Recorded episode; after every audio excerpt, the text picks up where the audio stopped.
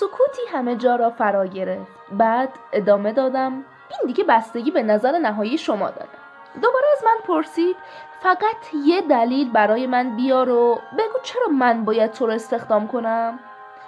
ناگهان چهره مادرم مقابل چشمانم آمد. از تصور اینکه با لباس پاره و شکست خورده در مصاحبه به خانه برگردم ناراحت شدم. این کار دست مزد خوبی داشت. خودم رو کمی جمع جور کردم و گفتم خب من خیلی زود هر کاری رو یاد می‌گیرم. مریض هم نمیشم. خانم هم نزدیک اینجاست. قوی تر از چیزی هستم که دارید می‌بینید. احتمالا می‌تونم شوهرتون رو اینور و اونور کنم. شوهرم؟ کسی که شما باید ازش پرستاری کنید شوهرم نیست. پسرمه. پلک زدم و پرسیدم پسرتون من از کار سخت حراسی ندارم. می‌تونم با هر آدمی کنار بیام. از پس هر شرایطی برمیام و با هر وضعیتی خو می‌گیرم. می‌تونم ثابت کنم که یه من ماست چقدر کره دارم. حس کردم دارم پرحرفی می‌کنم. سکوت کردم. فکر اینکه آن شخص فلج پسرش هست باعث تعجبم شده بود. باز شروع کردم و گفتم به نظر من کار نشد ندارم. هرچند که پدرم این حرف منو اصلا قبول نداره. خانم ترینر شگفت زده به من نگاه کرد. تازه فهمیدم که چی گفتم. من من کنان ادامه دادم. ببخشید. منظورم این نبود که می‌تونم فلج بودن دست و پای پسرتون رو با یه فنجون چای خوب کنم. نه. دوشیز کلارک این قرارداد دائمی نیست و نهایتا شش ماهه. به همین خاطرم دستمزدی متناسب با کار شما بهتون میدیم. ما فقط می‌خوایم که شخص مناسب برای این کار رو پیدا کنیم. در جوابش گفتم برای کسی که گردشی در کارخانه کنسرو سازی کرده کار در خلیج گوانتانامو برای شش ماه چیز جالبیه. باور کنید. یک به خودم آمدم و گفتم لو تو رو خدا خفه شو. با دندانم لبم را گاز گرفتم و به نظر می رسید خانم ترینر خیلی به حرفهای من اهمیتی نمیده. پوشه رو بست و گفت پسرم ویل دو سال قبل تصادف بدی کرد و نیاز داره شبانه روز ازش مراقبت بشه. بیشتر کارهای اونو پرستار حرفه‌ایش انجام میده. من به تازگی سر کار برگشتم و به همین خاطر باید یک نفر هر روز اینجا باشه و به اون کمک کنه که غذا و نوشیدنیاشو بخوره. و مطمئنم کنه که آسیب و صدمه متوجه پسرم نمیشه. در واقع ما نیاز به یک پرستار کمکی داریم. خانم ترینر سرش رو پایین انداخت و نگاهش روی پاهایش ثابت شد. یه نفر باید مراقب ویل باشه که نسبت به اهمیت مسئولیتش آگاه باشه. این از هر چیز دیگه ای مهمتره. هر حرفی که از دهانش خارج می‌شد حتی تأکیدی که روی کلمات داشت انگار به حماقت من اشاره می‌کرد.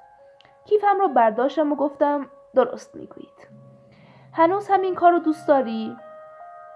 این حرف آنقدر غیر منتظره بود که فکر کردم اشتباهی شنیدم. گفتم ببخشید متوجه حرفتون نشدم. باید هرچه زودتر کار رو شروع کنید. حقوق شما به صورت هفتگی پرداخت میشه. لال شده بودم. گفتم یعنی شما ترجیح می‌دید که من به جای ساعت کار شما طولانیه. از هشت صبح تا پنج عصر. بعضی روزا این ساعت بیشترم میشه. پس وقت زیادی برای صرف نهار ندارین.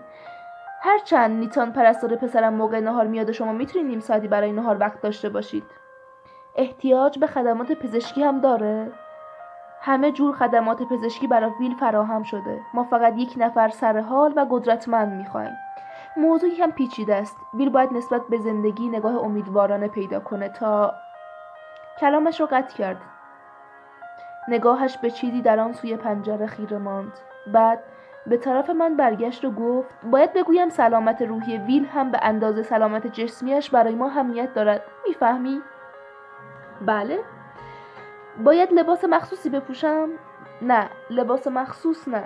بعد نگاهی سریع و اجمالی به پاهای من انداخت و گفت البته لباسی بپوش که پوشیده تر باشه. چشمانم به جایی که او نگاه کرده بود افتاد. دیدم کتم کنار رفت دورانهایم پیدا شده. سری گفتم وای ببخشید دامنم پاره شده لباسم اینطوری نبود. ظاهرا خانم ترینر به حرفای من گوش نمی‌داد. هر وقت کارتو شروع کردی بیشتر برات توضیح میدم. که چه کار باید بکنی؟ دوشیز کلارک ویل توی اولین برخورد آدم راحتی نیست. غیر از مهارت های حرفه‌ای که لازمه داشته باشی باید از نظر روحی هم به اون توجه کنی. فردا هم دیگه رو خواهیم دید. فردا می‌تونم الان ببینمش؟ امروز حال ویل خیلی مساعد نیست. بهتر کارمون رو از فردا صبح شروع کنیم. از جا برخواستم کاملا مشخص بود که خانم ترینر قصد خدافزی کردن دارد. همینطور که به زحمت و با سختی داشتم کت مادرم را به تم می‌کردم گفتم بله متشکرم فردا صبح ساعت هشت هم دیگر رو می‌بینیم. مادر در حال گذاشتن سیب زمینی از سوی دیس به بشقاب پدر بود. دو تکه گذاشت. پدر خودش تکه های سوم و چهارم رو برداشت. مادر ممانعت کرد و سیب زمینی ها را به دیس برگرداند. باز پدر دو تکه سیب زمینی اضافی رو برداشت. مادر سریع و محکم با قاشق به دست پدر زد. دور میز پدر و مادر و خواهرم و توماس و پدر بزرگ و پاتریک که معمولا چهارشنبه شب شام رو با ما می‌خورد نشسته بود. مادر به پدر بزرگ گفت پدر می‌خوای برات گوش رو تیکه تیکه کنم؟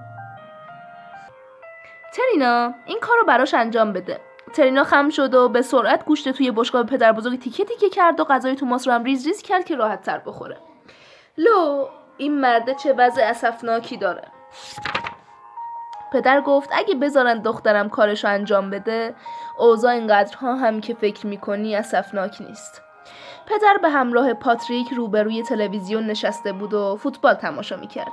گاهی اوقات دیدن یک پاس یک خطای احتمالی آنقدر برایشان مهم می‌شد که فراموش می‌کردند لقمهشان را بخورند. و نجویده گورت می‌دادند. من که فکر می‌کنم یک فرصت عالی در اختیارت قرار گرفته. کار توی خانه ای بزرگ و برای خانواده ای مهم. عزیزم خیلی با کلاس و شیک و مطابق روز هستن نه؟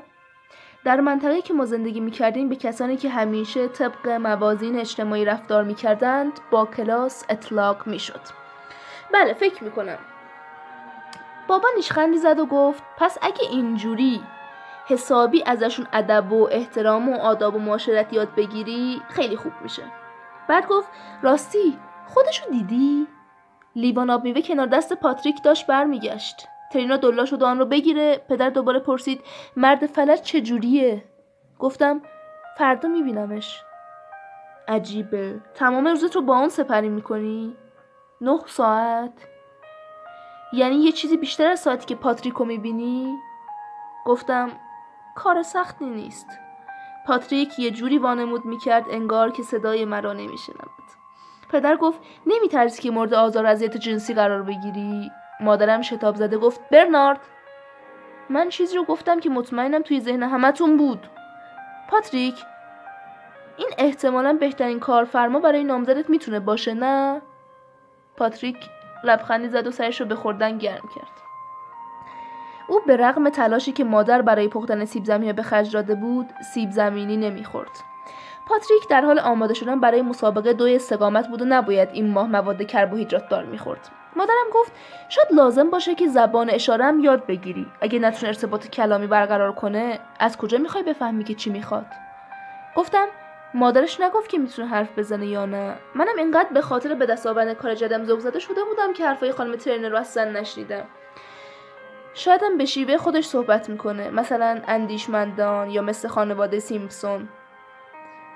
توماس رو به پدر بزرگ کرد و گفت عوضی. پدر گفت چیزی نگو.